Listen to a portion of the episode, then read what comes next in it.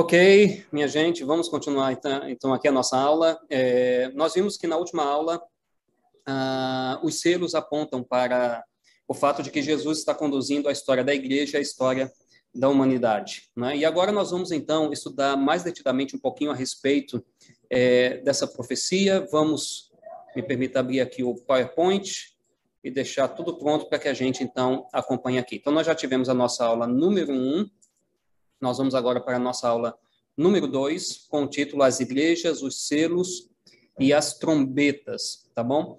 É, com isso, eu quero dizer que o livro do Apocalipse, ele pode ser dividido assim, de maneira bem simples, ele pode ser dividido em duas, né, em duas partes.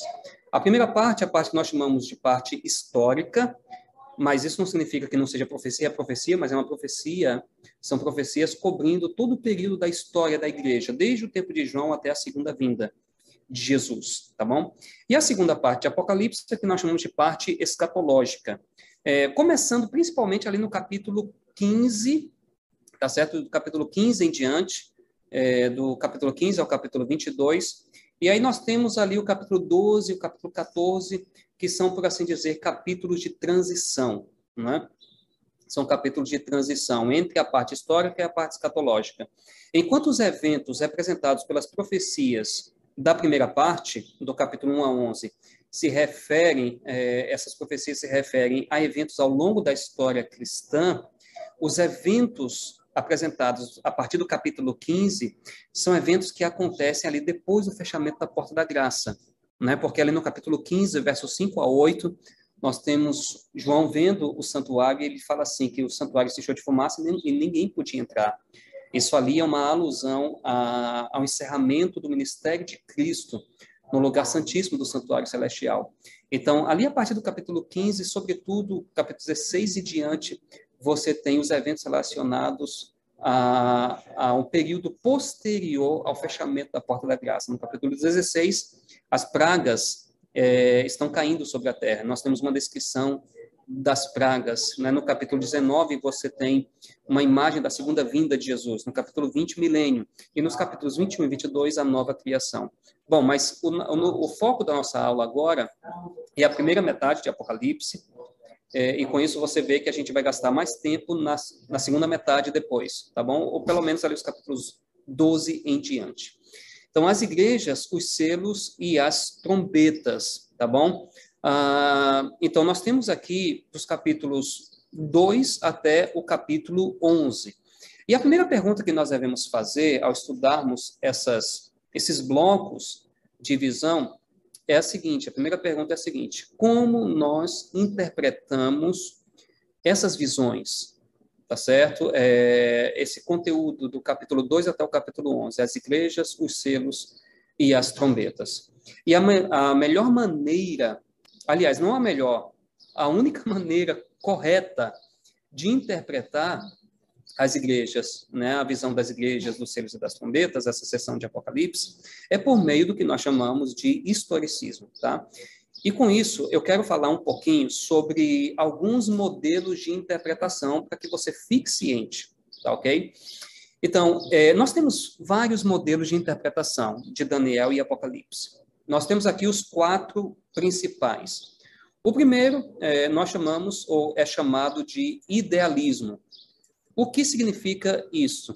O idealismo diz o seguinte: olha, que o que está acontecendo em Apocalipse não tem que ver com a história. A gente não precisa buscar relações com a história. O Apocalipse está simplesmente falando sobre o grande conflito entre o bem e o mal. Ok? Ele ilustra apenas o grande conflito entre o bem e o mal. Isso é verdadeiro? Não. Existe um fundo de verdade nisso, mas nem tudo é verdadeiro. Por quê? Porque é verdade que o Apocalipse está tratando da, do grande conflito entre o bem e o mal, ninguém duvida disso. Mas existe uma relação com a história. O Apocalipse, o Apocalipse está simbolicamente falando de eventos na história. Né? Deus conduzindo a história. Nós já vimos isso, a história humana e a história da igreja ok? Então, o idealismo, ele não nos serve como modelo de interpretação, tá?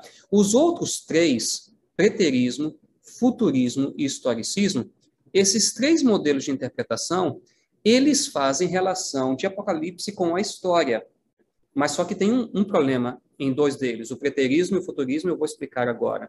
O preterismo é o seguinte: o preterismo diz que, na verdade, Apocalipse tem que ver com o que acontece no tempo de João, no tempo do profeta, no primeiro século.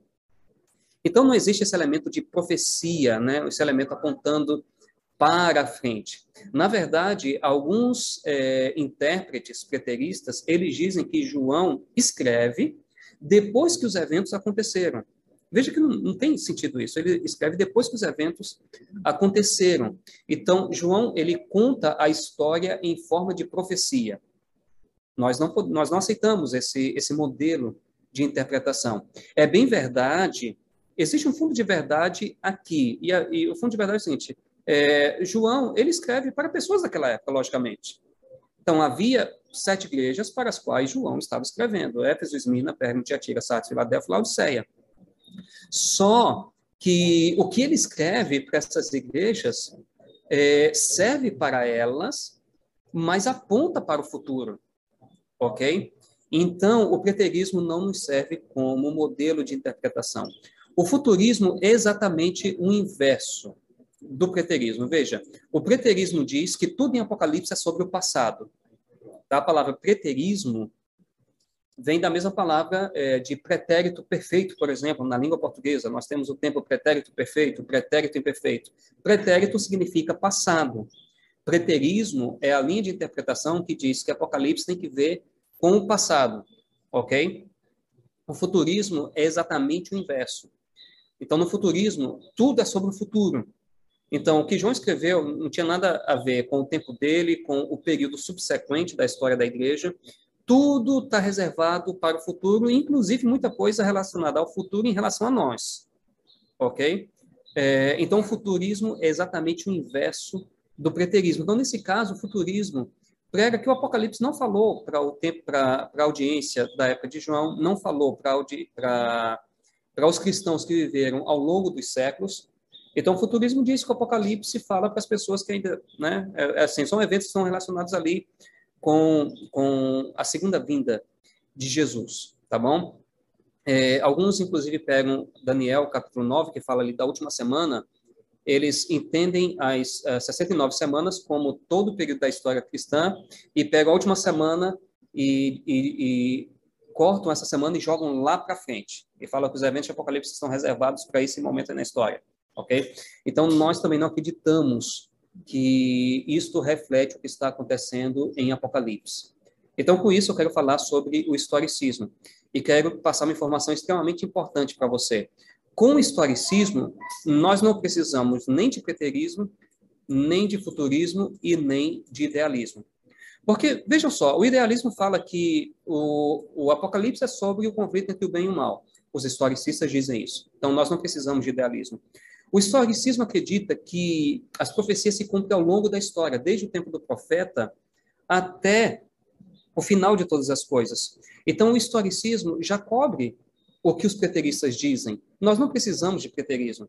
E o historicismo também cobre o que, os futuristas dizem, porque, como eu acabei de dizer, o historicismo diz que as profecias se cumprem ao longo da história, desde o tempo do profeta até o fim de todas as coisas. Então, o historicismo, ele, ele não precisa do idealismo, porque ele já diz que o Apocalipse é sobre o grande conflito entre o bem e o mal.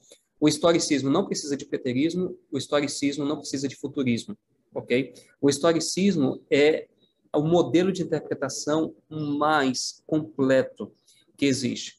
E eu diria o seguinte, que ele é o único, é o único modelo de interpretação que pode nos levar à interpretação fiel das profecias de Daniel e Apocalipse. E nós somos historicistas. Os reformadores eram, em sua grande maioria, historicistas. Ok? Hoje, infelizmente, é, os evangélicos em geral, eles estão aqui. Eles são futuristas. Os evangélicos em geral. Em geral, alguns são idealistas, tá? E poucos são preteristas. Tá? Mas existe, na verdade, uma mistura. Eles são preteristas em alguns pontos, futuristas em outros, tá? Mas, enfim, o historicismo é o único modelo né, que, que é fiel, ah, com o qual a gente pode interpretar fielmente as profecias de Daniel e Apocalipse. É, pensando nisso, é, eu aproveito para mencionar que nós somos historicistas, como adventistas, nós somos historicistas, não simplesmente porque nós inventamos isso, tá? Mas porque nós encontramos isso na Bíblia, ok? Foi a mesma coisa que aconteceu com os, os reformadores. Os reformadores eles foram para a Bíblia e eles eram historicistas, em sua grande maioria, tá? Então veja, Daniel ele era historicista. Pastor, como é que a gente sabe disso? Daniel capítulo 2, vamos usar como exemplo. Lá em Daniel capítulo 2, você tem aquela profecia da estátua de Nabucodonosor. Como é que Daniel interpreta o sonho de Nabucodonosor? Ele começa a partir da cabeça de ouro, que é a Babilônia, depois ele vai para outro reino, a Pérsia, ou Medo-Pérsia, depois ele vai para a Grécia, depois vai para Roma, e finalmente ele menciona aquela pedra que rola sem o auxílio de mãos humanas, representando, representando o estabelecimento do reino eterno de Cristo. Então, Daniel começou em sua época e foi até o reino eterno de Cristo. Então, Daniel era historicista, isso é muito claro em Daniel capítulo 2. Jesus também era historicista. Jesus vai para as profecias das 70 semanas, de Daniel 9, 24 e 25, e ele dá isso como cumprido em Marcos capítulo 1, verso 15. Ele diz que o reino está cumprido. E ele está aqui, muito provavelmente, fazendo alusão às 70 semanas de Daniel 9. Então, Jesus, ele não somente é, interpreta a profecia de Daniel a partir do modelo historicista, como ele também aplica, parece aplicar o princípio de dia-ano. Então, Jesus também era historicista. Então, se Daniel, no Antigo Testamento, e Jesus, no Novo Testamento, eram historicistas, nós também devemos ser. E, de fato, nós somos historicistas. De novo, o que é o historicismo? O historicismo prega que as profecias apocalípticas, as profecias de Daniel e Apocalipse, né, é, principalmente, elas se cumprem ao longo da história. Portanto, há coisas em Apocalipse que já aconteceram, há coisas que estão acontecendo e há coisas que ainda vão acontecer, tá? Então, de novo, com o historicismo a gente não precisa de preterismo, nem de futurismo e nem de idealismo, porque o historicismo simplesmente ele envolve tudo, né? E esse é o modelo é, de interpretação adotado pela Igreja Adventista do sétimo dia. Bom, vamos falar rapidamente sobre as igrejas. Apocalipse capítulo 1, versos 12 e 13. Veja que aqui, nessa passagem de Apocalipse 1, nós temos é, Jesus sendo apresentado como rei sacerdote. Eu falei sobre isso na aula anterior. Então, Jesus é o Senhor ressurreto que se apresenta para João. E eu lembro que eu mencionei também que o Apocalipse começa onde os evangelhos terminam, é o Senhor ressurreto ali em contato com a sua igreja, no caso aqui, a igreja representada por João, né? João, ele é o, é o último dos apóstolos. É muito interessante, por exemplo, quando você vai para a primeira carta de João, capítulo 1, João está falando praticamente em nome dos apóstolos, dizendo aquilo que nós ouvimos, aquilo que vimos, aquilo que as nossas mães, as nossas mãos apalparam, isso é o que nós transmitimos para vocês. Então, João está ali representando a igreja como o último dos apóstolos. E ali no capítulo 1, versos 12 a 13, João passa por uma experiência muito bonita. Ele diz o seguinte: Voltei-me para ver quem falava comigo. E voltado, vi sete candeeiros de ouro, e no meio dos candeeiros, um semelhante a filho do homem. Então, João diz ali que viu sete candeeiros de ouro. Mais adiante, ele vai explicar o que isso significa, o que são esses sete candeeiros de ouro. Mas veja que aqui ele diz que viu um homem, né, é, alguém semelhante a filho de homem, no meio dos candeeiros, ok? Vejam, pare para pensar nessa cena. João está falando que ele ouve a pessoa que estava falando com, consigo, né? E ele então ele se volta para ver quem falava. Essa aqui é uma informação extremamente importante. Então veja, se João se volta para ver quem falava, ele queria, ele se voltou para ver uma pessoa. Ok? Só é, que, que é algo, é, isso aqui é algo bem interessante, né? Porque ele se volta para ver quem falava e ele, quando se volta, olha o que ele diz. Quando ele se voltou, ele viu sete candeeiros. Depois ele menciona que viu um semelhante a filho de homem. Então veja que a ordem aqui está um pouco invertida. Se ele se voltou para ver uma pessoa, o mais natural aqui nessa narrativa é que a gente é, ouvisse João, ouvisse João dizendo o seguinte: eu vi um semelhante a filho do homem, né? E vi sete candeeiros de ouro. Mas primeiro ele menciona os sete candeeiros de ouro. Por que essa informação é importante? É porque lá no capítulo 2, verso 1, deixa eu mostrar isso aqui para você, deixa aqui para o texto bíblico. Apocalipse, capítulo 2 e o verso 1. Note o que, que Jesus diz aqui, ó. Falando da igreja de Éfeso. Ao anjo da igreja em Éfeso escreve: Estas coisas diz aquele que conserva na mão direita as sete estrelas e que anda no meio dos sete candeeiros de ouro. Então vejam só que coisa impressionante nós encontramos aqui. João diz que viu sete candeeiros, mas ele se voltou para ver alguém. Quem falava? E aí ele fala que viu sete candeeiros. E no meio dos sete candeeiros, um semelhante filho do homem. O que isso significa? É, João sabe que os candeeiros representam a igreja. Isso está lá no capítulo 1, versos 19 e 20. Sobretudo verso 20. Quanto ao mistério das sete estrelas que viste na mão, na minha mão direita, e aos sete candeeiros de ouro, as sete estrelas são os anjos das sete igrejas. E os sete candeeiros são as sete igrejas. Então, o que significa isso aqui? Lembre-se que, que o Apocalipse é repleto de símbolos. O que significa o texto dizer que Jesus estava no meio dos candeeiros? Isso significa o seguinte: Jesus estava é, ali para cumprir a promessa que ele fez lá em Mateus 28. E estarei convosco todos os dias até a consumação dos séculos. Jesus estava ali cumprindo a sua promessa de que estaria presente na vida da igreja. Isso causou, eu acredito que um contentamento muito grande no coração de João. Porque imagine, ele é um homem idoso, muito possivelmente com mais de 90 anos. Um homem idoso, já está no final da sua vida. E ele está, e ele está pensando o seguinte: quem é que vai cuidar da igreja? Ok? É, é interessante que João é um apóstolo que se preocupou muito com jovens. Lembre-se, por exemplo, lá na primeira carta, capítulo 2, verso 14, que ele diz assim: Jovens, eu vos escrevi porque sois fortes, porque a palavra de Deus está em vós e tendes vencido o maligno. Esse texto de 1 João, capítulo 2, verso 14, nos dá um indício de que João estava, de fato, preocupado com quem lideraria a igreja depois de sua morte. Okay? Ele se preocupou muito com os jovens.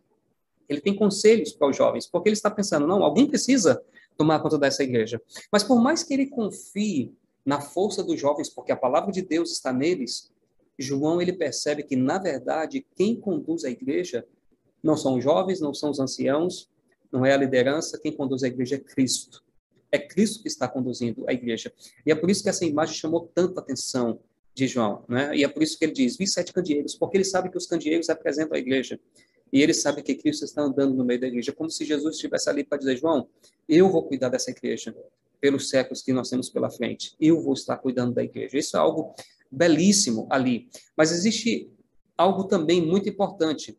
Ele vê os candeeiros, né? E quando você vai para o verso 20, é, nós temos a explicação de que os sete candeeiros são as sete igrejas, mas quando você lê o verso 16, a gente vê Jesus dizendo que tinha na mão direita, ou seja, na sua destra, né?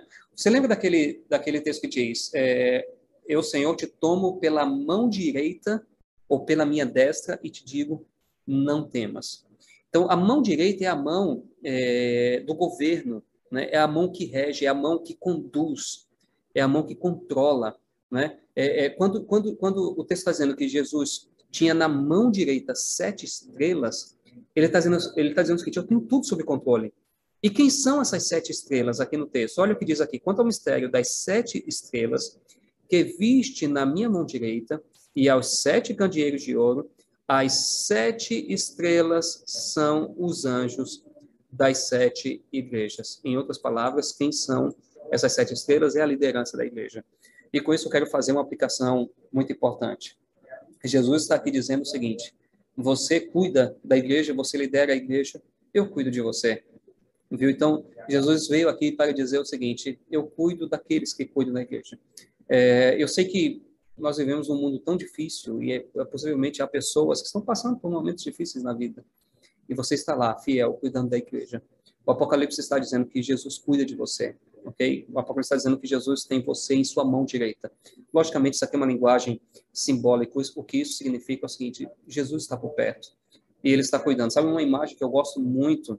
É, é aquela tem uma, uma, uma imagem que aparece, uma ilustração que aparece em alguns hinos do Ministério Jovem, que é Jesus com o mundo em suas mãos.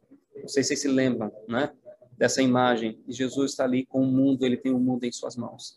E ele tem cada um de nós em suas mãos. Então, ele cuida das igrejas. Bom, uh, ele cuida de cada um de nós. Nós temos, quando nós falamos das igrejas, nós é, precisamos entender que as igrejas, elas têm é, várias aplicações, ok? Nós temos, em primeiro lugar, uma aplicação profética, o que isso significa que as mensagens para aquelas igrejas, na verdade, elas não eram simplesmente para aquelas igrejas. Nós estamos aqui tratando de profecias sobre a igreja ao longo dos séculos. Pastor, qual é a evidência disso em Apocalipse? Nós temos várias evidências. A primeira é que o próprio livro de Apocalipse ele é apresentado como uma palavra de profecia. Apocalipse capítulo 1 e o verso 3. Vamos aqui acompanhar rapidamente esse texto. Capítulo 1 e o verso 3. Olha o que diz aqui. Bem-aventurados aqueles que leem e aqueles que ouvem é, a palavra, tá certo? É, aqueles que, que ouvem as palavras da profecia e guardam as coisas nela escritas, pois o tempo está próximo. Então veja as palavras da profecia. Então como é que o livro de Apocalipse ele é retratado? Ele é retratado como uma palavra de profecia. E o que, que você espera numa profecia? Você espera é, alguma coisa falando sobre o que vai acontecer no futuro, tá? Em Apocalipse 22, 7, 10, 18 a 19, nós temos exatamente a mesma coisa. Então, João falando que o livro do Apocalipse é um livro profético, é um livro que contém profecia. E se é um livro que contém profecia, nós esperamos que ali nós vamos ter é, alguma coisa sobre o que vai acontecer no futuro. Mas existe outro texto que nos ajuda a entender muito bem o que está acontecendo aqui, tá? É, se você compara Apocalipse 16, verso 15, com Apocalipse 3, 17 e 18, nós vamos observar que o Apocalipse aplica o contexto de Laodiceia ao contexto do tempo do fim. E vamos, vamos só verificar isso aqui, olha, Apocalipse 3, 17 e 18. Deixa eu colocar aqui. Você acompanha aí, Apocalipse 3, 17 e 18, diz assim: Estou rico e abastado, e não preciso de coisa alguma, e nem sabes que tu és infeliz, sim, miserável, pobre, cego e nu. Aconselho-te que de mim compres ouro refinado pelo fogo para te enriqueceres. Deixa eu diminuir aqui um pouquinho o texto. É, para te enriqueceres, vestiduras brancas para te vestires, a fim de que não se veja, não seja manifesta a vergonha da tua nudez e colírio para ungires os olhos. Eu vou fazer o seguinte, eu vou colocar lado a lado esses dois textos aqui, tá? Vou colocar aqui, ó, o texto de Apocalipse, opa, só um instantinho. E vou usar do outro lado, colocar lado a lado aqui, vou colocar Apocalipse 16, verso 15. E aí nós vamos ver os dois textos lado a lado. 16, verso 15 e Apocalipse 16, 3, perdão, 16 e 17. Olha o que diz aqui, ó. Esse que vem, como vem o ladrão, né? Bem-aventurado, é, bem-aventurado. Só um instante aqui. Ok.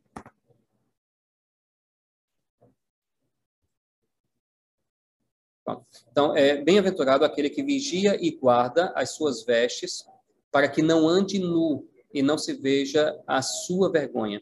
Veja que a linguagem aqui de Apocalipse 16, 15, olha, guarda as suas vestes, ok?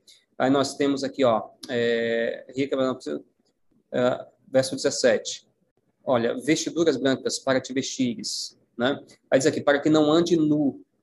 Veja que a palavra nu também é mencionada aqui. E não se veja a sua vergonha. Aqui no, no verso 18 também fala sobre a vergonha. Ou seja, o que, que o Apocalipse está fazendo aqui? O Apocalipse está pegando, aplicando o, o que acontece no período de Laodiceia e jogando para o contexto do tempo do fim. Né? Porque aqui no capítulo 3, a partir do verso 14, nós temos a mensagem à igreja de Laodiceia. Então, Apocalipse pega o, o, a linguagem aqui aplica para o contexto do tempo do fim. Então, se Laodiceia é a última igreja, isso está muito claro aqui em Apocalipse, é, e por que eu estou mencionando isso aqui? Porque os evangélicos, em geral, não aceitam a ideia de que é, a, a, mensagem para as igrejas são mensagens proféticas a serem aplicadas ao longo do tempo. Tá? Lembrem-se, a maioria dos evangélicos é futurista, ok? Então, eles não aceitam essa ideia, mas aqui está uma evidência bíblica, ok? De que nós podemos pegar é, essas igrejas e aplicar a, a, a, história da igreja cristã ao longo dos séculos, tá bom? Então, a primeira aplicação, a aplicação profética. A segunda aplicação, a aplicação local. Veja, João escreveu para sete igrejas daquela época, Éfeso, Esmirna, Pérgamo, Tiatira, Sardes, Filadélfia e Laodiceia. Assim como Paulo escreveu para algumas igrejas, Tessalônica, a Galácia, é, Éfeso, tá bom? É, Roma e assim por diante, ok? Então, uh, essas mensagens se aplicam também às igrejas locais: Éfeso, Esmirna, Pérgamo, Tiatira, Sardes, Filadélfia e Laodiceia. Além disso, essas igrejas elas formavam uma rota comercial e havia muita comunicação entre elas. Então, uh, o que João escreveu, eh, João escreveu pensando, logicamente, também eh, no bem-estar espiritual da igreja de Éfeso, na igreja de Esmirna e assim por diante. Essas cartas, elas têm, essas mensagens, elas têm uma aplicação local. Mas elas também têm uma aplicação universal. O que isso significa? Que o que foi escrito para Éfeso serve não somente para Éfeso, também serve para Esmirna, para Pérgamo, Tiatira e assim por diante. O que foi escrito para Laodiceia também serve para Éfeso e as demais igrejas, porque elas têm uma aplicação universal. E a evidência disso, nós temos dois textos que nos dão evidência disso. O primeiro, Apocalipse capítulo 1, verso 11, e eu quero explicar isso aqui para você. Apocalipse capítulo 1 e o verso 11 que diz assim: O que vês, escreve em um livro e manda às sete igrejas. Então, pergunta: quantas cartas João escreveu? Sete cartas? Ou talvez apenas uma carta? Vamos ver aqui novamente. Ó. O que vês, escreve em livro. No caso, um livro. E manda. Manda o quê? Esse livro às sete igrejas. Então, é, um livro que ele escreve, e este livro, ele precisou fazer cópias, logicamente, uma cópia vai para Éfeso, outra para Esmirna, para Pérgamo, Tiatira, Sardes, Filadélfia e Laodiceia. Então, veja, com isso aqui, nós entendemos que o que chegou para a igreja de Éfeso também chegou para a igreja de Esmirna, também chegou para a igreja de Tiatira. E a evidência de que, de fato, nós temos uma mensagem que vai para todas as igrejas uma evidência disso é que nós encontramos no capítulo 2 e o verso 23. Olha o que diz o texto aqui no capítulo 2 e o verso 23. Olha o que diz aqui. Matarei. Isso aqui é uma mensagem para a igreja de Tiatira. Olha o que diz aqui, verso 23. Matarei os seus filhos e todas as igrejas conhecerão que eu sou aquele que sonda mentes e corações. Então, todas as igrejas. Então, isso aqui nós temos uma evidência bíblica de que o que foi enviado por uma igreja, todas as outras tinham conhecimento. E por que isso é assim? Porque no capítulo 1, verso 11, nós percebemos que João escreve um livro e mandou cópias para todas as igrejas. Então, existe uma, uma aplicação universal. O que é escrito para uma é, serve para as outras. E porque elas têm uma aplicação universal, o que foi escrito para aquelas igrejas, inclusive, serve para cada um de nós ok? Não somente o que está ali, é, não somente a mensagem para a igreja de Laodiceia, mas a, a as mensagens para as outras igrejas, todas elas servem para servem para nós, ok? Bom, então nós já falamos sobre aplicação profética, aplicação local, aplicação universal e, por fim, aplicação pessoal, ou seja, essas mensagens, elas têm uma aplicação universal, local, mas são mensagens que se aplicam a cada pessoa individualmente. Por exemplo, quem tem ouvidos para ouvir, ouça. Ok? Então, isso se aplica a cada pessoa individualmente. Ao vencedor, isso se aplica a cada pessoa individualmente. Então, nós temos aqui essas quatro aplicações: aplicação profética, número dois, aplicação local, número três, aplicação universal e número quatro, aplicação pessoal. Então, com isso, nós avançamos para os sete selos. Tá? Então, nós temos aqui as igrejas, os selos e as trombetas cobrindo praticamente o mesmo período histórico. tá? com algumas pequenas diferenças, mas cobrindo o mesmo período histórico. Na visão dos selos, nós temos aqui quatro, pelo menos quatro sessões. A primeira parte, a visão do trono, ok? É, depois nós temos a abertura dos selos, ou a quebra dos selos, a ruptura dos selos, no capítulo 6. Nós temos o intervalo né, na, ali na visão, e por fim, nós temos a abertura do sétimo selo. Ok? Então, como é que nós devemos interpretar tudo isso aqui? Nós já vimos que nós devemos interpretar do ponto de vista historicista. Ok? Ou seja, essas, essa visão ela tem o seu cumprimento ao longo da história, desde o tempo do profeta até o estabelecimento final do reino eterno de Cristo, ok? Qual a evidência bíblica, qual a evidência bíblica disso, tá? A evidência bíblica disso é que nos capítulos 4 e 5 nós temos uma ênfase na morte expiatória de Cristo, ou seja, algo que acontece no primeiro século, no tempo de João. Então, a ênfase está na morte expiatória de Cristo. É, você pega o verso 6 do capítulo 5, aí você tem ali uma referência ao cordeiro que foi morto. Lembra-se do que nós vimos no início? Eis o cordeiro de Deus que tira o pecado do mundo. Essa ideia está aqui no capítulo 5, verso 6. Está no capítulo 5, verso 9. Digno é de tomar o livro e de abrir-lhe os selos, porque foste morto e com o teu sangue. Então, isso aqui é uma referência ao sacrifício de Cristo, que acontece no primeiro século, no tempo de João, tá? Capítulo 5, verso 12. Digno é o cordeiro que foi morto de receber o poder e riqueza e sabedoria e força, honra, glória e louvor. Nós temos aqui novamente o cordeiro que foi morto.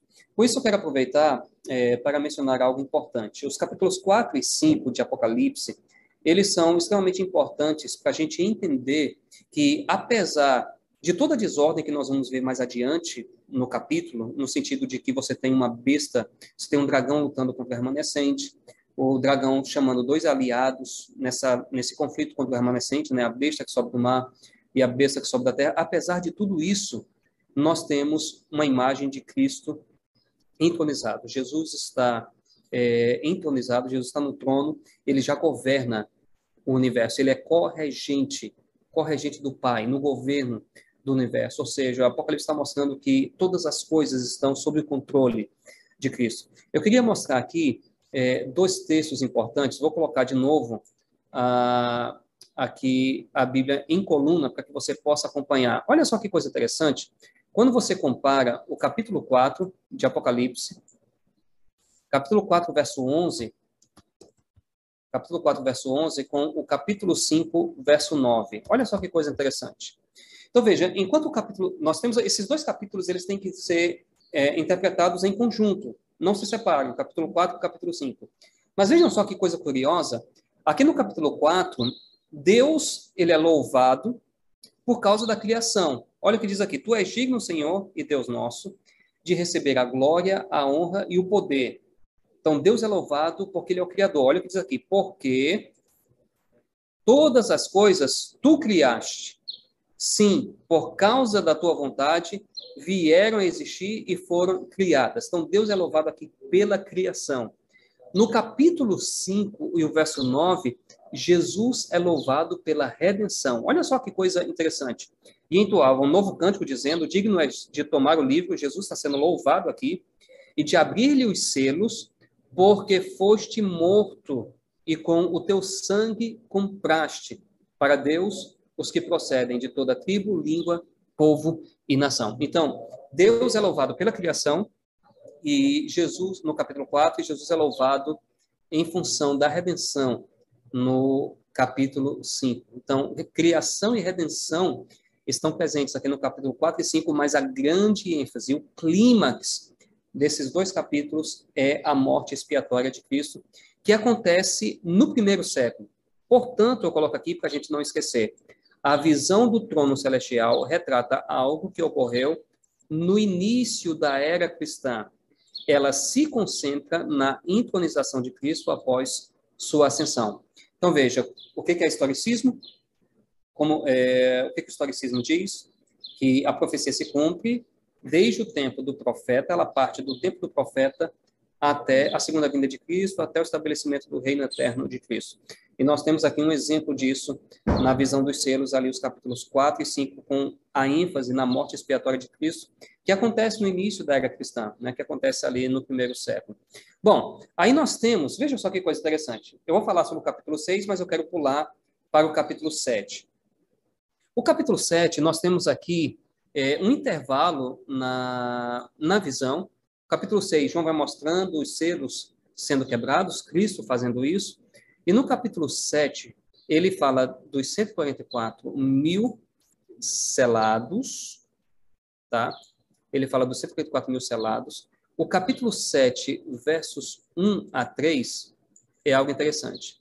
Porque esse texto, eu quero até mostrar para você, deixa eu voltar aqui para o texto bíblico, colocar em uma coluna novamente. Só um instante.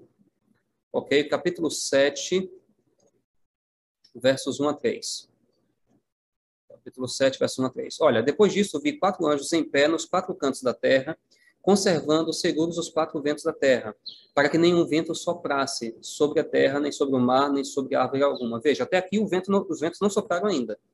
Verso 2. Vi outro anjo que subiu do nascente do sol, tendo o selo do Deus vivo, e clamou em grande voz aos quatro anjos, aqueles aos quais fora dado fazer dano à terra e ao mar. Até agora eles não fizeram dano ainda. E a evidência disso é que no verso 3 eles dizem: Não danifiqueis nem a terra, nem o mar, nem as árvores, até selarmos na fronte os servos do nosso Deus. Até aqui, é, isso não aconteceu ainda, tá? Aí você vai para o verso 4 e você lê assim: Então ouvi o número dos que foram selados. Aqui houve o selamento. Ok? Então veja que aqui nós temos é, dois tempos distintos na história, os versos 1 a 3, apontando para o período que que antecede o selamento, tá? E apontando também para o selamento. E aqui no verso 4 nós temos aqui o momento que eles foram é, foram selados. Então, isso aqui, esse assunto vai ser desenvolvido no capítulo 16, porque esses ventos aqui do capítulo 7, 1 a 3, são as mesmas pragas do capítulo 16, tá? Então, quando as pragas começam a danificar a terra, o mar e as árvores e tudo mais, isso é sinal de que o selamento aconteceu, ok? Então, vejam, aqui, é, tanto nos versos 1 a 3, quanto nos versos 4 em diante, nós temos um tempo já bem para frente, ok? Já longe ali do início da era cristã, ok? E quando você vai para o verso 9, olha o que nós encontramos aqui. Depois dessas coisas, vi e eis grande multidão que ninguém podia numerar, de todas as nações, tribos, povos e línguas, em pé diante do trono e diante do Cordeiro. Nós já estamos aqui no céu, ok? Então veja que bem longe ali do, do início da era cristã, no primeiro século, aqui nós já estamos no fim, nós já, já, estamos aqui no tempo do fim, tá? E os salvos também, os redimidos no céu. E no meio disso, nós temos o capítulo 6. O que isso indica? Que o que acontece no capítulo 6 está entre o início da era cristã, é, o sacrifício de Cristo, e o fim de todas as coisas, o tempo do fim, tá? Então veja que aqui nós temos mais um exemplo do modelo historicista de interpretação, porque nos capítulos 4 e 5 nós temos ali apontando para o início da era cristã, a profecia parte ali do tempo do, do profeta, passa todo o período da era cristã, capítulo 6 de Apocalipse, culminando no tempo do fim, o selamento, ok? É, as pragas, a segunda vinda tudo isso está ali no capítulo 7. Lembra que eu mencionei que os ventos de Apocalipse 7 é a mesma coisa que as pragas no capítulo 16. Então veja que o capítulo 6 está entre uma coisa e outra. Então a única maneira correta de nós interpretarmos o capítulo 6 é o que, o que acontece no capítulo 6 é, entra dentro desse fluxo da era cristã, ok? Desde o tempo do profeta até é, o tempo do fim tá bom? Então, o capítulo 6 trata de eventos é, ao longo da história. Nós podemos dizer o seguinte, tá? Que enquanto o capítulo 7, versos 1 a 8, eles estão mais relacionados com o sexto selo, tá? O capítulo 7, de 9 a 17, ele está mais relacionado com o sétimo selo. Então veja que é um capítulo realmente de transição, capítulo 7. Nós temos um intervalo, um capítulo de transição da sexta, é, do sexto selo para o sétimo, para o sétimo selo. E como mencionei, no capítulo 6, você tem, então, a abertura dos selos. O que, é que nós podemos dizer sobre o capítulo 6, com base no que nós já aprendemos até aqui? Então, o capítulo 6 tem que ver com a vitória de Cristo na cruz e a vitória dos redimidos, ou seja, o que acontece no capítulo 6, os eventos do capítulo 6 podem e devem ser situados entre a vitória de Cristo na cruz e a vitória dos redimidos. Nós vemos lá o capítulo 7, a partir do verso 9 em diante. Tá? E como eu mencionei, os eventos do capítulo 7, o que nós temos ali no capítulo 7, no 9 a 17, está mais relacionado com a abertura do sétimo selo, no capítulo 8, verso 1, enquanto o que nós temos no capítulo 7, versos 1 a 8, está mais relacionado com o sexto selo, nos, no capítulo 6, versos 12 a 17. Não vai dar tempo a gente falar sobre cada um dos selos, porque, infelizmente, é, a gente tem muita coisa para apresentar, é, o tempo não o tempo não permite. Mas quando você entra, eu quero chamar pelo menos atenção para o, o verso 6 do capítulo 12, porque nós temos alguns sinais que estão apontando para o início do juízo celestial. Você tem aqui o capítulo 12, é, perdão, capítulo 6, verso 12. Vi quando o cordeiro abriu o sexto selo. Quero chamar a atenção para o fato de que é o cordeiro que abre os selos. Lembre-se que nós falamos na primeira aula que o Apocalipse é sobre Cristo conduzindo é, a história da igreja e a história da humanidade. E Ellen White diz que nós devemos interpretar as palavras de Apocalipse com o pensamento em mente de que Jesus é o Cordeiro de Deus que tira o pecado do mundo. Então veja que é o cordeiro que abre os selos, tá bom? E aqui no capítulo 6, verso 12, você tem, vi quando o cordeiro abriu o sexto selo, e aí você tem terremoto, o sol se torna negro como saco de quina, a lua toda como sangue, e as estrelas do céu caíram pela terra. Então, nós é, localizamos esses sinais na história. Esse grande terremoto, como o grande terremoto de Lisboa, no ano 1755, o escurecimento do sol, e da Lua, né, se tornando como uma grande bola de sangue em 19 de maio de 1780. E essa queda de estrelas que é mencionada aqui, nós identificamos com aquela queda de estrelas que acontece no dia 13 de novembro de 1833. Então veja que são todos eventos que acontecem antes de 1844, chamando a atenção do mundo para o início do juízo celestial, né? E aqui no verso 14 nós temos um, um, um, um salto, um pequeno salto aqui no tempo, tá? Porque João quer conectar é, o juízo celestial com a segunda vinda, né? Mostrando que a segunda vinda ela acontece depois desse juízo pré-advento, né? Logicamente, uh, você tem um juízo e depois a segunda vinda de Jesus. Esse tema vai ser mais é, elaborado no capítulo 11, mas aqui nós temos, digamos assim, João introduzindo, porque a segunda vinda acontece depois do juízo. E é por isso que nós chamamos esse juízo de juízo investigativo pré-advento. O termo investigativo fala qual é a natureza desse juízo, e o termo pré-advento diz quando é que acontece esse juízo. Esse juízo. Na verdade, o juízo final é um distribuído em três fases, né? O juízo pré-advento, o juízo milenial e o juízo de execução após o milênio. Então, no verso 14, nós temos aqui é, uma referência à segunda vinda. A segunda vinda acontece após o juízo investigativo. Então, veja, quando nós estudamos os selos, a gente tem que entender que os selos cobrem todo o período da, da era cristã, partindo é, do tempo do profeta, né? Então, é por isso que existe uma ênfase muito grande no sacrifício de Jesus, nos capítulos 4 e 5.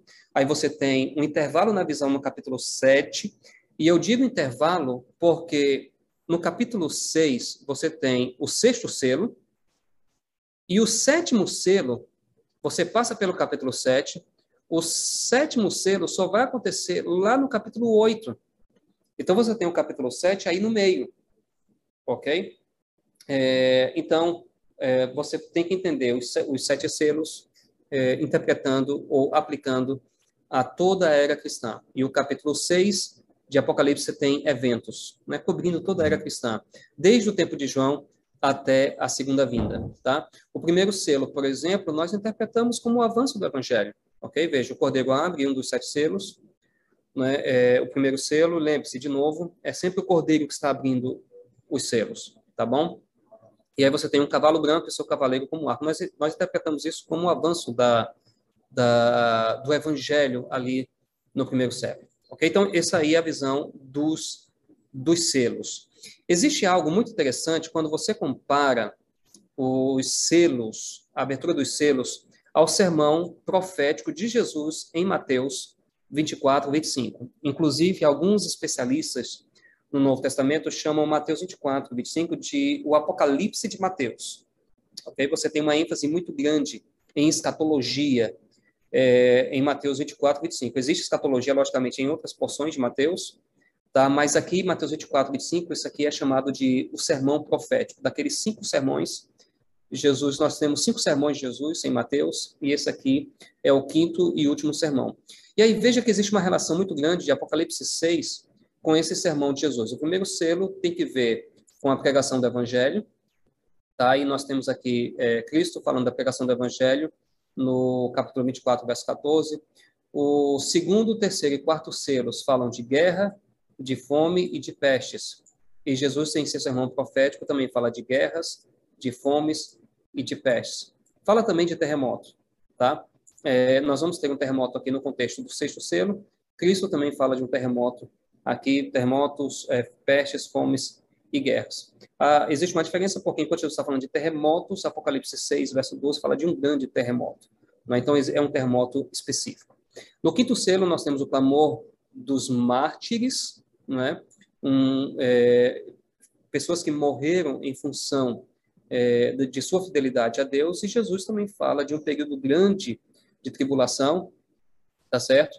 É, aquele período grande da Idade Média, da Idade Média, os 1260 dias, e isso vai ser usado por Cristo também como tipo do tempo de angústia, né? não dá tempo de explicar.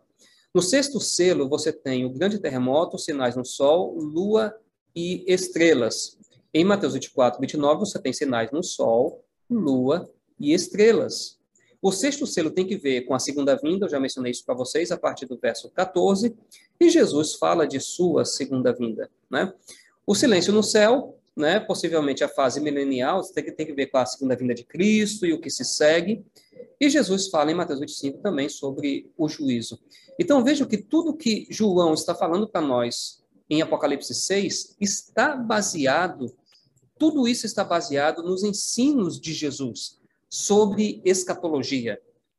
Então, isso aqui é muito interessante, porque o Apocalipse é, está fundamentado nos ensinos de Jesus nos ensinos dos profetas também do Antigo Testamento, porque nós temos muitas alusões aos profetas do Antigo Testamento. Então, tudo isso acontece, o que está no capítulo 6 de Apocalipse acontece ao longo da era cristã. Vamos agora falar sobre as trombetas. Então, vejam, é, os selos mostram o que está acontecendo com a igreja é, ao longo da era cristã. As trombetas cobrem praticamente o mesmo período, mas tem um foco ligeiramente diferente. Né? Nós temos, inclusive, um, um, trabalho que foi defendido, né? um trabalho de doutorado que foi defendido é, há, uns, há, uns, há, uns do, há umas duas décadas, que mostra que as trombetas têm que ver com Deus derramando juízos para sacudir os inimigos de seu povo, porque Deus quer salvar não somente o seu povo, mas Deus quer salvar os próprios inimigos de seu povo. Deus quer salvar é, as pessoas que ainda não se entregaram a Ele. Tá? Então, as trombetas são juízos de advertência. E por que juízos de advertência? Porque nós vamos ter no capítulo 16 as sete últimas pragas, que são juízos, por assim dizer, de punição. Tá? Mas as sete trombetas são juízos de advertência. É, a visão se abre com uma cena do santuário celestial, Apocalipse capítulo 8, versos 2 a 6. Depois nós temos a, a visão, né, João falando sobre o toque de cada uma das trombetas, a partir do verso 7 do capítulo 8 até o capítulo 9 e o verso 21. Nós vamos aqui até a sexta trombeta. E aí, conforme nós vimos na visão dos selos, lembrem-se que na visão dos selos, capítulo 7 é um intervalo. Tá bom? Na visão. O, o sétimo selo só vai ser apresentado no capítulo 8 e o verso 1. Então, aqui na visão das trombetas, nós temos a mesma ideia, a ideia de um intervalo na visão.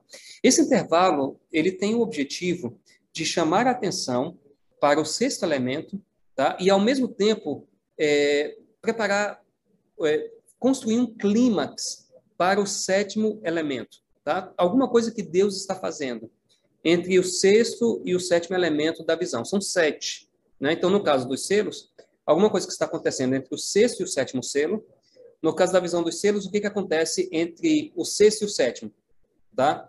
É, o que está tá acontecendo ali? Você tem uh, o juízo celestial, capítulo 6, versos 12 e 13.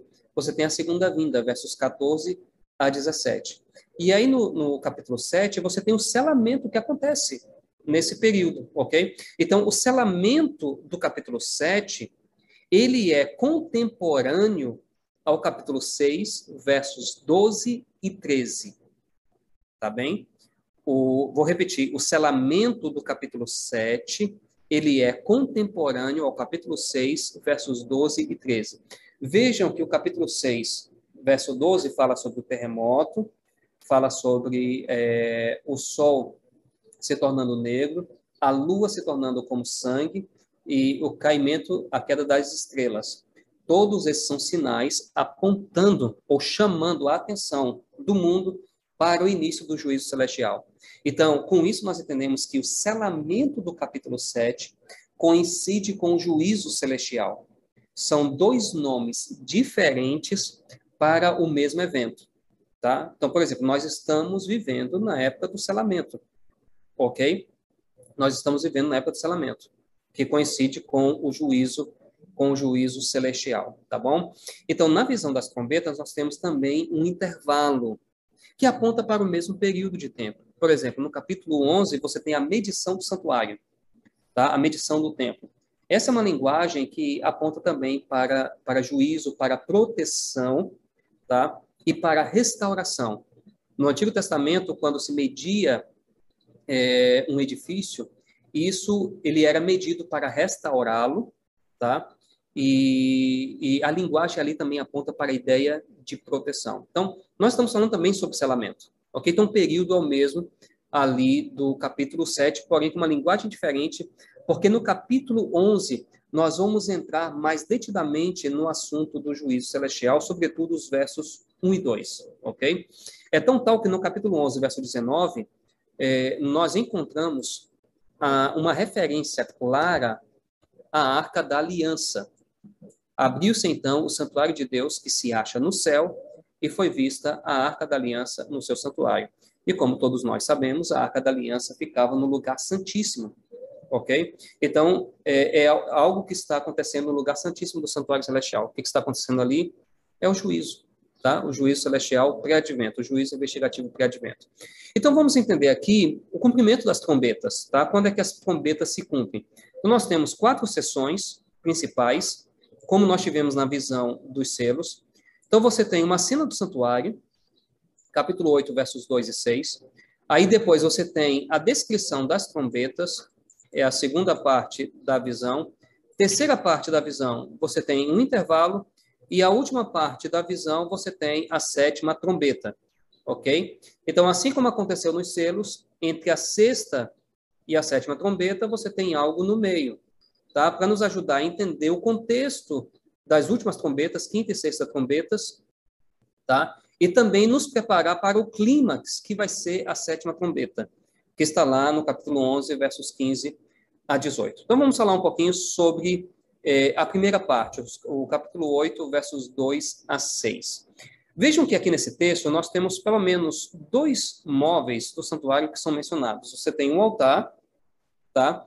E porque o altar de ouro é mencionado logo em seguida, esse primeiro altar é um altar diferente do segundo altar.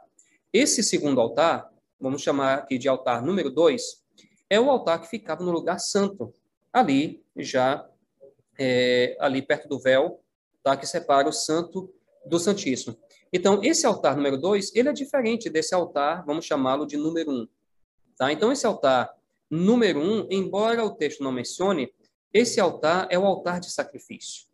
Então, nós temos aqui uma dinâmica muito parecida com o que acontecia no ritual israelita. tá? no santuário terrestre. Vamos ler o texto aqui para a gente entender melhor.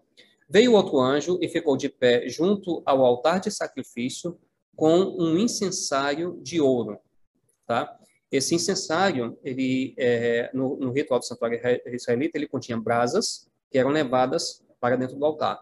Então veja aqui, foi-lhe dado muito incenso para oferecê-lo com as orações de todos os santos sobre o altar de ouro que se acha diante do trono. E da mão do anjo subiu à presença de Deus a fumaça do incenso, com as orações dos santos. Isso aqui é uma expressão muito importante para a gente entender essa linguagem. Isso aqui é uma linguagem de intercessão, tá? A ênfase dessa cena aqui é mostrar o ministério de Cristo, tá? O ministério de Cristo. Uh, o início do ministério de Cristo. Aí o texto diz assim: o anjo tomou o incensário, encheu do fogo do altar, tá? E o atirou à terra. E esse atirar sobre a terra, isso provoca ruído, muito barulho forte. Houve trovões, vozes, relâmpagos e terremoto. Então, os sete anjos que tinham as sete trombetas prepararam-se para tocar. Veja, isso aqui está refletindo muito bem o que acontecia no ritual diário do santuário terrestre. Eu vou é, ler com você esta fala aqui do professor Stefanovic, tá? porque ela nos ajuda a entender o que está acontecendo aqui. Preste atenção. Esta cena reflete os serviços diários no santuário terrestre. Tá? Ele está falando isso aqui com base no Talmud, tá? que é um documento judaico. Tá bom? Ele está falando isso aqui com base no Talmud. Esta cena reflete os serviços diários no santuário terrestre. Após o cordeiro sacrificial ter sido colocado sobre o altar de sacrifício, e lembre-se que o altar de sacrifício é mencionado. Ali naquele texto eu chamei a atenção de vocês. O sangue era derramado à base do altar. O sacerdote escolhido tomava um incensário de ouro e o enchia com brasas do altar. Ele então tomava o incenso, o incenso no templo e o oferecia sobre o altar de ouro no lugar santo. O mesmo movimento está acontecendo ali em Apocalipse 8, 3 a 6. Após oferecer o incenso, o sacerdote saía do templo, do lugar santo, a gente está falando do ritual é, diário, e lançava o incensário sobre o pavimento entre o altar de sacrifício e a entrada do santuário, produzindo um barulho muito alto. Naquele momento, sete sacerdotes tocavam as trombetas. Olha, sete sacerdotes, portanto, são sete trombetas. Tocavam as trombetas, marcando o fim dos serviços diários. Irmãos, isso aqui ilustra o que está acontecendo lá em Apocalipse, tá bom? Então, veja, é, o, o, o sacrifício aconteceu, Cristo morreu, o sacrifício aconteceu, tá certo? E agora, o toque das trombetas é um indício de que o sacrifício expiatório, tá bom, aconteceu, é, que Cristo foi imolado, que Cristo morreu. E nós temos, então, aí a sequência da, da, da história da igreja, da igreja cristã. Então, quando as trombetas começam a tocar, vejam só isso aqui, no templo terrestre, terrestre as trombetas eram tocadas após o sacrifício ter sido oferecido no altar. Então, Cristo morreu, seu sacrifício foi oferecido. Então, seguindo esse padrão, as trombetas começaram a tocar após a morte de Jesus na cruz. Isso aqui é algo extremamente importante, porque tem futuristas por aí dizendo que as trombetas vão tocar depois, mais à frente. Mas seguindo esse modelo aqui, né, é, seguindo esse entendimento do que acontecia no ritual do santuário terrestre, quando é que as trombetas de Apocalipse 8 e 9 começam a tocar? Após o sacrifício de Cristo. Então, as trombetas começam a tocar no primeiro século. A primeira trombeta, ela toca no primeiro século. E elas vão tocando até o estabelecimento do reino eterno de Cristo. Isso aqui está muito claro em Apocalipse capítulo 11 e o verso 15 é, isso aqui está relacionado ao toque da sétima trombeta. O reino do mundo se tornou de nosso Senhor e do seu Cristo, e ele reinará é, pelos séculos dos séculos. Isso aqui, é, irmãos, tem que ver com o estabelecimento do reino eterno de Cristo, tá? No fim de todas as coisas. Então, veja, a primeira trombeta começa a tocar é, no primeiro século, na época de João, e, logicamente, elas vão tocando ao longo da história até a sétima trombeta. Então, como é que nós interpretamos as trombetas? A partir do princípio historicista de interpretação, que diz que a profecia é, ela cobre o período, é, desde o período do profeta, tá? até a segunda vinda de Cristo e o que vem depois disso, até o fim de todas as coisas, tá bom? Então, portanto, as trombetas cobrem o período desde a igreja cristã primitiva até o reino eterno de Cristo. Enquanto esse dia não chega, nós temos ali um intervalo, Apocalipse 10 e 11, mostrando que há muito a fazer aqui na Terra, e esse é o tema de nossa próxima aula. Mas eu finalizo por aqui esta aula tá? E nós temos agora espaço para perguntas. Na medida do possível, o ideal seria que as perguntas ficassem dentro do tema. Tá bom? Esse seria o ideal, né? Que as perguntas ficassem dentro do tema, porque a gente acaba, é, com isso, mastigando um pouquinho melhor o tema. Tá bom?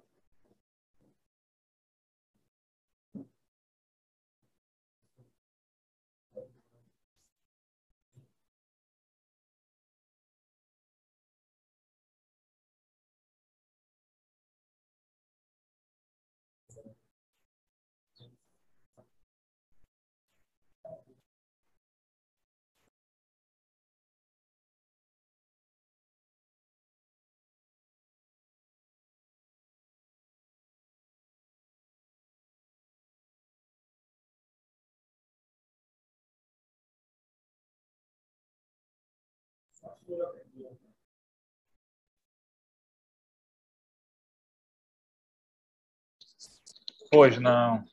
Muito bem, pastor Adenilton, muito obrigado aí. É, quando se trata de temas em escatologia bíblica, e evidentemente entramos em Apocalipse, eu me lembro uma vez nós fizemos um simpósio sobre profecias bíblicas, e um simpósio aberto para membresia. Né? E uma das primeiras perguntas, uma das primeiras questões levantadas foi sobre os 144 mil. E aí alguém fez uma brincadeira e disse: Olha, nós temos aqui mais que 144 mil perguntas sobre os 144 mil.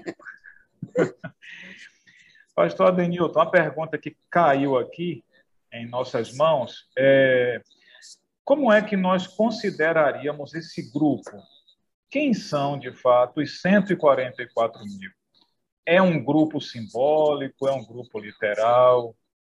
É um grupo de todas as épocas? É um grupo específico de uma época?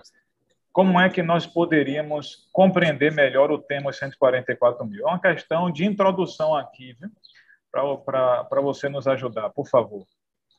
Tá bom. Essa é como, como o pastor Israel disse, realmente toda vez que a gente vai falar de Apocalipse em algum lugar, essa é uma das primeiras perguntas que aparecem, né? Quem são é, os 144 mil, se esse é um número simbólico ou se é um número é, literal, né? E quando esse povo começa a ser formado? Bom, eu vou, eu vou é, compartilhar minha tela aqui novamente porque eu quero mostrar é, alguns detalhes aqui importantes para a gente começar a responder essa pergunta. Vamos aqui para o capítulo 7, tá?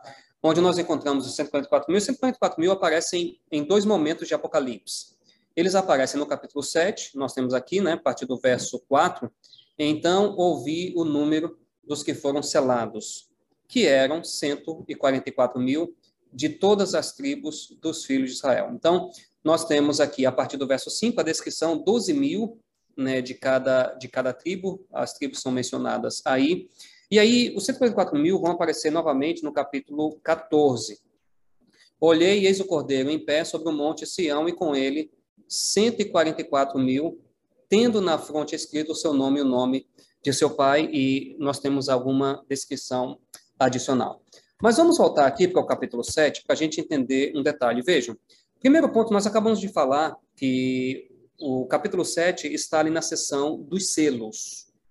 Você tem os capítulos 4 e 5, aquela visão do trono, primeiro século, Cristo morreu ali, nós temos uma ênfase é, no primeiro século. Aliás, me permita falar uma coisa que eu esqueci de falar.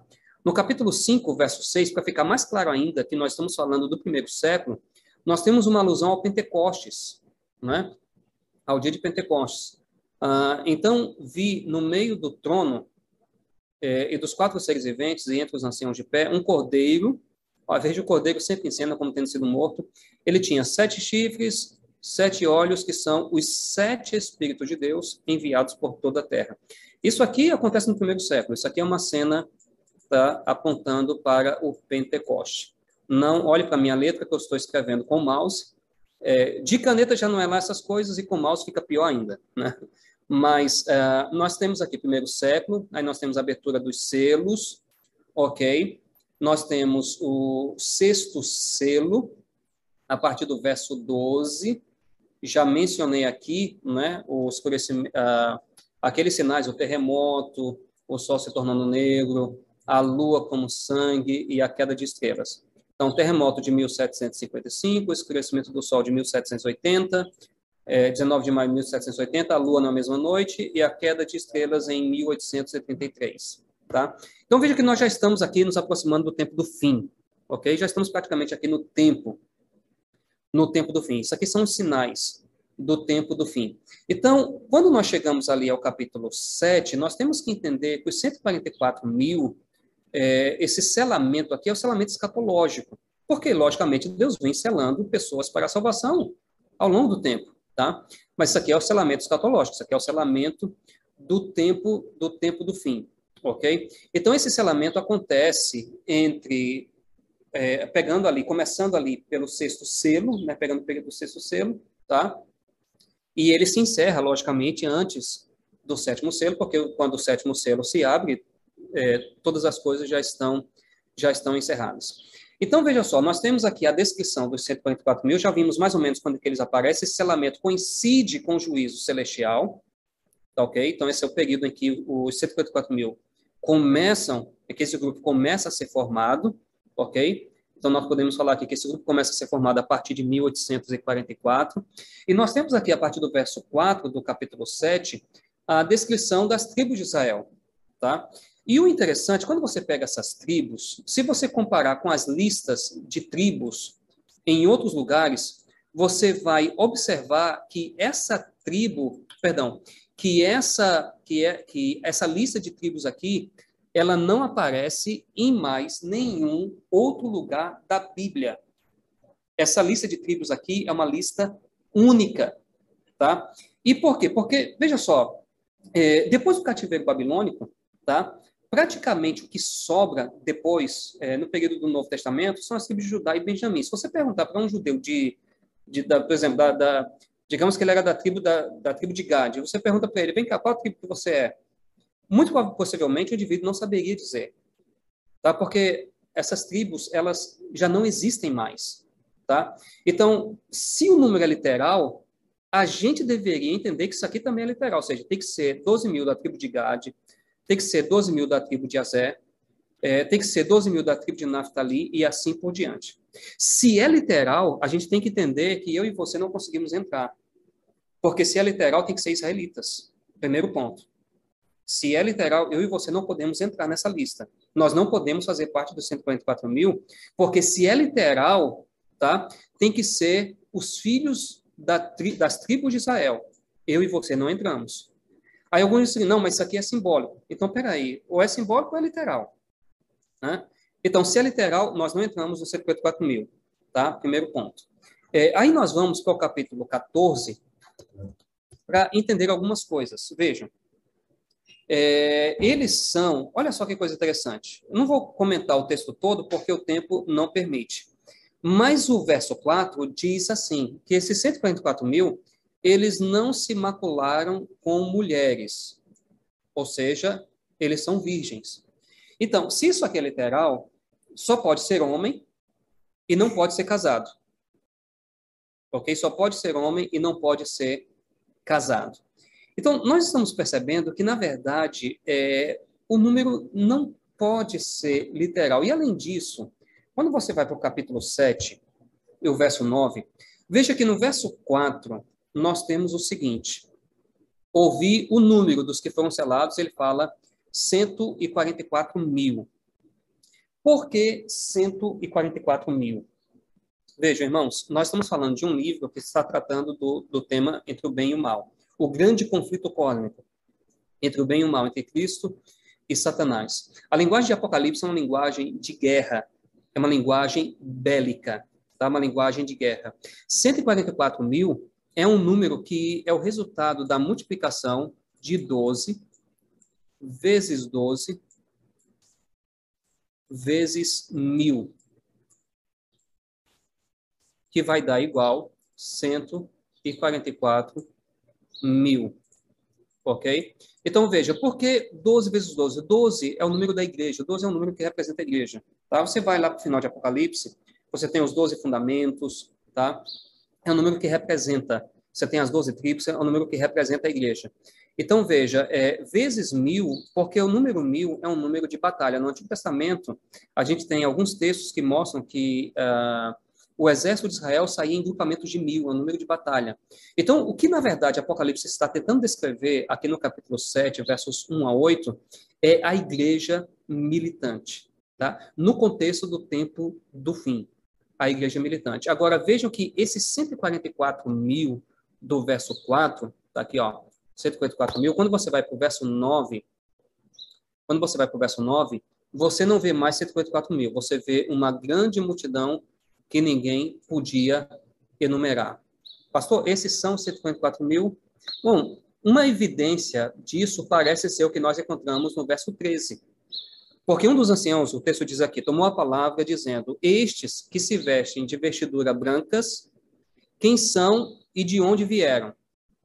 esses de vestiduras brancas são apresentados aqui no verso no verso 9. Tá aqui, ó.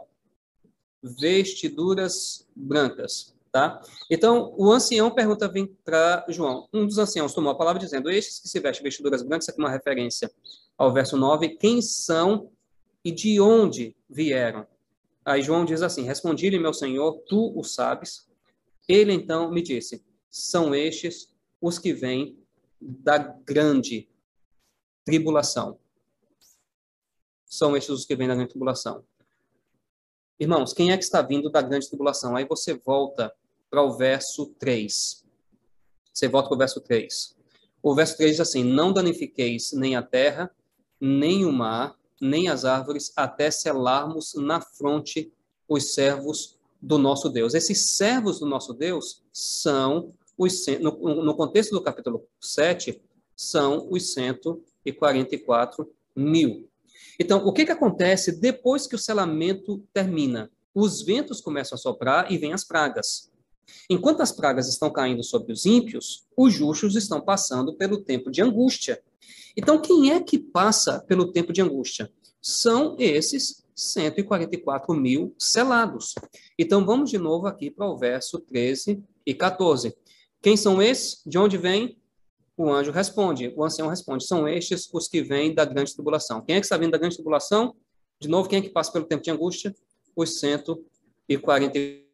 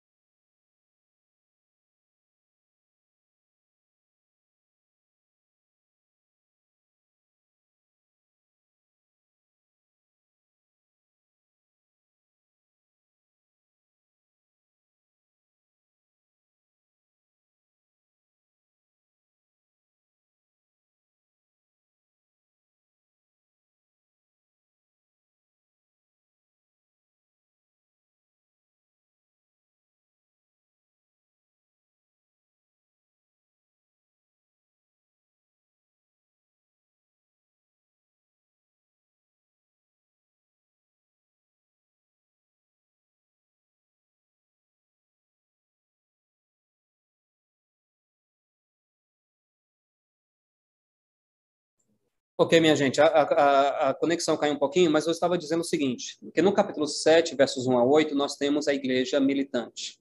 No capítulo 7, versos 9 em diante, nós temos a igreja triunfante. Os 144 mil do capítulo 7, verso 4, são identificados como grande multidão no capítulo 7, verso 9. E por quê? Porque o número 144 mil tem que ver com um contexto de, de batalha. Mas no capítulo 7, a partir do verso 9, os salvos já estão no céu. Ok? Então não existe mais o contexto de batalha. É a igreja militante. Além disso, a expressão grande multidão, ela está fazendo alusão a Gênesis 15 e a Gênesis 17, quando Deus prometeu a Abraão que ele teria uma numerosa, uma numerosa multidão viria a partir dele, a partir de sua descendência. Ok? Então, Apocalipse 7, verso 9, está dando como cumprida a promessa que Deus fez a Abraão. Por meio de Cristo, uma grande multidão de salvos é formada. Tá? É, em Gálatas, capítulo 3, verso 8, Paulo diz que, que Deus pregou o evangelho para Abraão. Ok? E o resultado desse evangelho pregado a Abraão é o que nós encontramos no capítulo 7, versos 9 em diante, e encontramos também no capítulo 19, verso 1 em diante, é, verso 11 em diante, porque ali também nós encontramos, aliás, verso 1 em diante, que ali também nós encontramos uma grande multidão. Então, é, o número não pode ser literal, porque se fosse literal, nós não teríamos como compreender algumas coisas. Por exemplo, é, a lista de, de, de, das tribos é completamente diferente de qualquer lista que nós encontramos em qualquer outro lugar da Bíblia. Então, se é literal também, nós não poderíamos entrar, porque o texto diz que são as tribos dos filhos de Israel. Tá? E nós não pertencemos a nenhuma daquelas, daquelas tribos. No capítulo 14, diz que são imaculados, eles não se misturaram com mulheres, são virgens. Tá? Então, tem que ser homem, ou seja, as mulheres não fariam parte dos 154 mil, e tem que ser casados. Enfim, nós temos todos os indícios de que o número não é literal, o número é simbólico. Espero ter respondido bem a pergunta e que tenha ficado claro.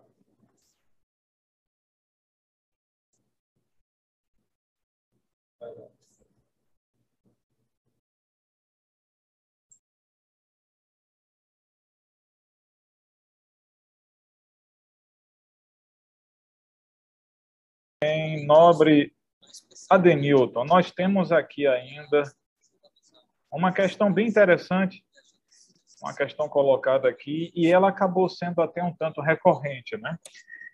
Eu tenho três questões aqui, e, e uma que recorreu bem foi a que eu proponho agora aqui.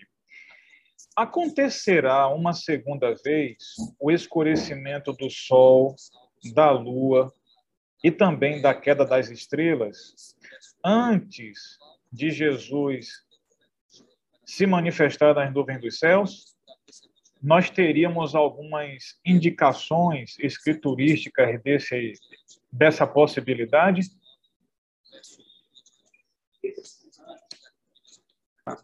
É interessante que esses sinais, é, lá do, do, do capítulo 7, do, perdão, do capítulo 6, verso 12, esses sinais aparecem no capítulo 24 é, de Mateus, né?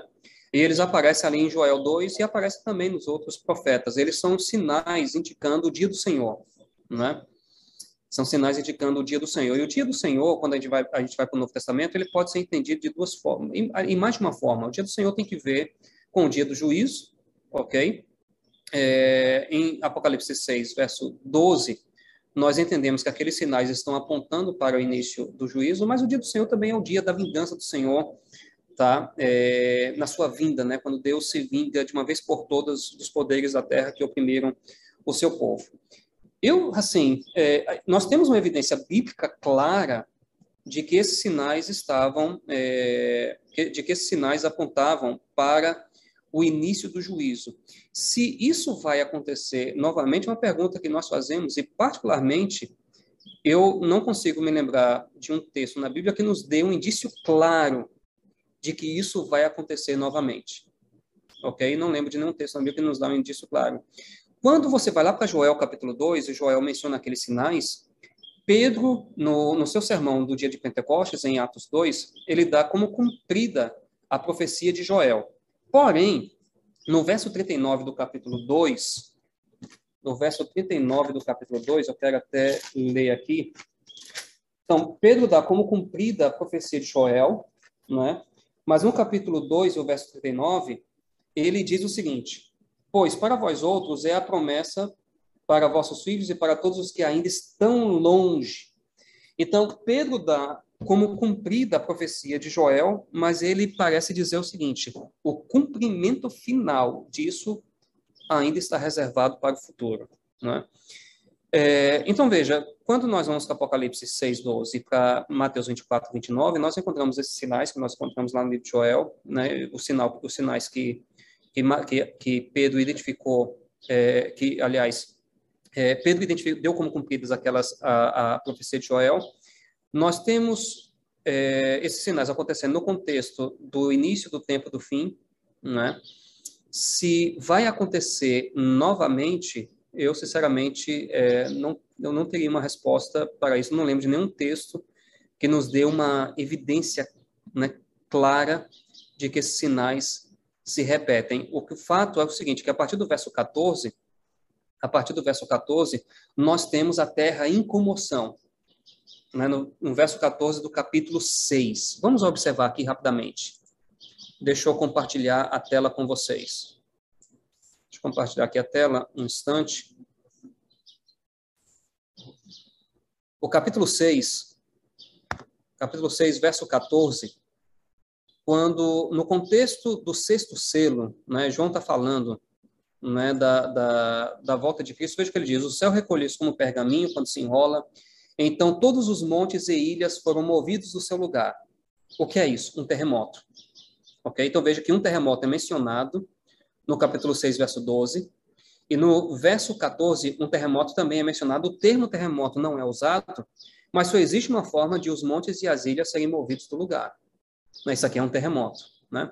Então, você tem os reis da terra, os grandes comandantes ricos e poderosos, todo escravo e todo livro se esconderam nas cavernas e no penhasco dos montes, e disseram aos montes e aos rochedos, caí sobre nós, escondei-nos da face daquele que se assenta no trono e da ilha do cordeiro. Então, verso 14 diz que o céu recolheu-se como pergaminho. Então, a terra toda está em comoção. Então, embora o texto não, não fale diretamente, é possível que vários desses sinais, tá certo, aconteçam. Pelo menos um terremoto fica claro aqui no verso 14 que vários desses sinais aconteçam no momento da segunda vinda, mas eu não lembro de um texto que mostre claramente, que cite não é, esses sinais, como eles são citados no verso 12, no contexto da, do, do início do juízo celestial. Tá? Não sei se, se isso responde. Muito bem, pastor Danilton. Responde sim.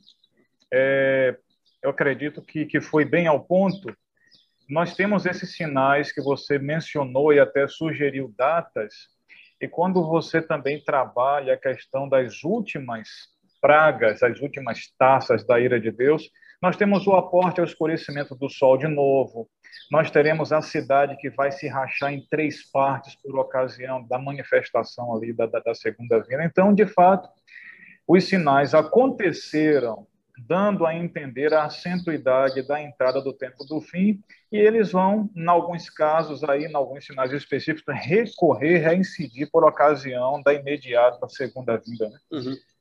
Pastor Israel, eu, eu, eu, tenho aqui uma. Surgiu aqui uma questão que eu acho que valeria a pena a gente colocar. A pastora Denilton. Eu, eu concordo, sim. Tentar responder. ah. Alguém está dizendo o seguinte: tá bom, a identificação dos 144 mil com a grande multidão ficou clara. Mas a questão é: essa grande multidão aí representa os salvos de todas as eras ou representa os salvos do tempo do fim, vinculado aí à grande tribulação? Porque aí, aí se identifica um pouco melhor a questão dos 144 mil. Ok. Excelente pergunta. É, o verso 13 responde essa pergunta. É, eu acho que alguém está com o áudio ligado, né? Por isso que está dando microfonia. Deixa eu voltar aqui para o texto. O verso 13 do capítulo 7 responde essa pergunta. Então, são salvos de todas as eras. Vamos ler aqui o verso 13 e 14 do capítulo 7. Um dos anciãos tomou a palavra dizendo: Estes que se vestem de vestiduras brancas. Estes que se vestem de vestiduras brancas, eles são mencionados no verso 9. Ó, vestidos de vestiduras brancas, a grande multidão. Aí continua: quem são e de onde vieram? Respondi ele, meu senhor, tu o sabes. Ele então me disse, são estes os que vêm da grande tribulação. Então, são salvos de todas as eras? Essa grande multidão no capítulo 7, não. Eles são os que vêm da grande tribulação. Agora, se você vai para o capítulo 19, porque uma grande, uma numerosa multidão também é mencionada no capítulo 19. Depois destas coisas, ouvi no céu uma como grande voz de numerosa multidão, dizendo: Aleluia, salvação, e o texto continua. Então, essa numerosa multidão, essa grande multidão do capítulo 19, aqui sim nós podemos dizer que são salvos de todas as eras. Mas parece que aquela do capítulo 7 são aqueles que vêm da grande tribulação, são aqueles que passam pelo tempo de angústia. Então, não, não são. No capítulo 7, não são salvos de todas as eras, mas no capítulo 19, nós podemos dizer que são salvos de todas as eras. Ok, pastor Denilton. Que, que beleza, viu? Essa daí foi como diria, né? Foi, você bateu o martelo na cabeça do prego direitinho. Ah, aquela questão de espelho, né? Ele ouve, vira e vê, como você uhum. apresentou. Diria que seria um padrão de sinônimos. Ele ouve uma coisa, vira e vê outra, mas é a descrição da mesma coisa. Uhum. Então, uma grande multidão no tempo do fim, ela é representada em um número simbólico 144 mil. Isso nos motiva, porque o Evangelho vai conseguir, pela graça e poder do Espírito Santo de Deus, alcançar uma grande multidão nos últimos dias, e nós queremos ser os agentes dessa propagação do Evangelho em nome de Jesus. Amém. Não apenas né, seremos parte de número, mas traremos, pelo, pela obra do Espírito de Deus em nossas vidas, traremos muitas pessoas para esse número simbólico que é a grande multidão que veio da grande tribulação. Com fé em Deus. Amém. Muito bem. É, eu creio que as perguntas estão rendendo bem aqui, mas o nosso tempo, o nosso horário, ele lamentavelmente ele, ele está chegando ao final, está se estreitando para o fim. E nós queremos te agradecer, pastor Denilton, mais uma vez, viu? É, é um tema, é um ambiente difícil de se trafegar, exigente, mas graças a Deus, ele tem te concedido as estruturas devidas, a desenvoltura de também pegar o assunto e tirar né, toda essa impressão de, de sensacionalismos e também essa impressão de que é algo que não consegue se decodificar. E nós podemos perceber hoje aqui, pelo que você apresentou, que a linguagem ela é uma linguagem simbólica, entretanto,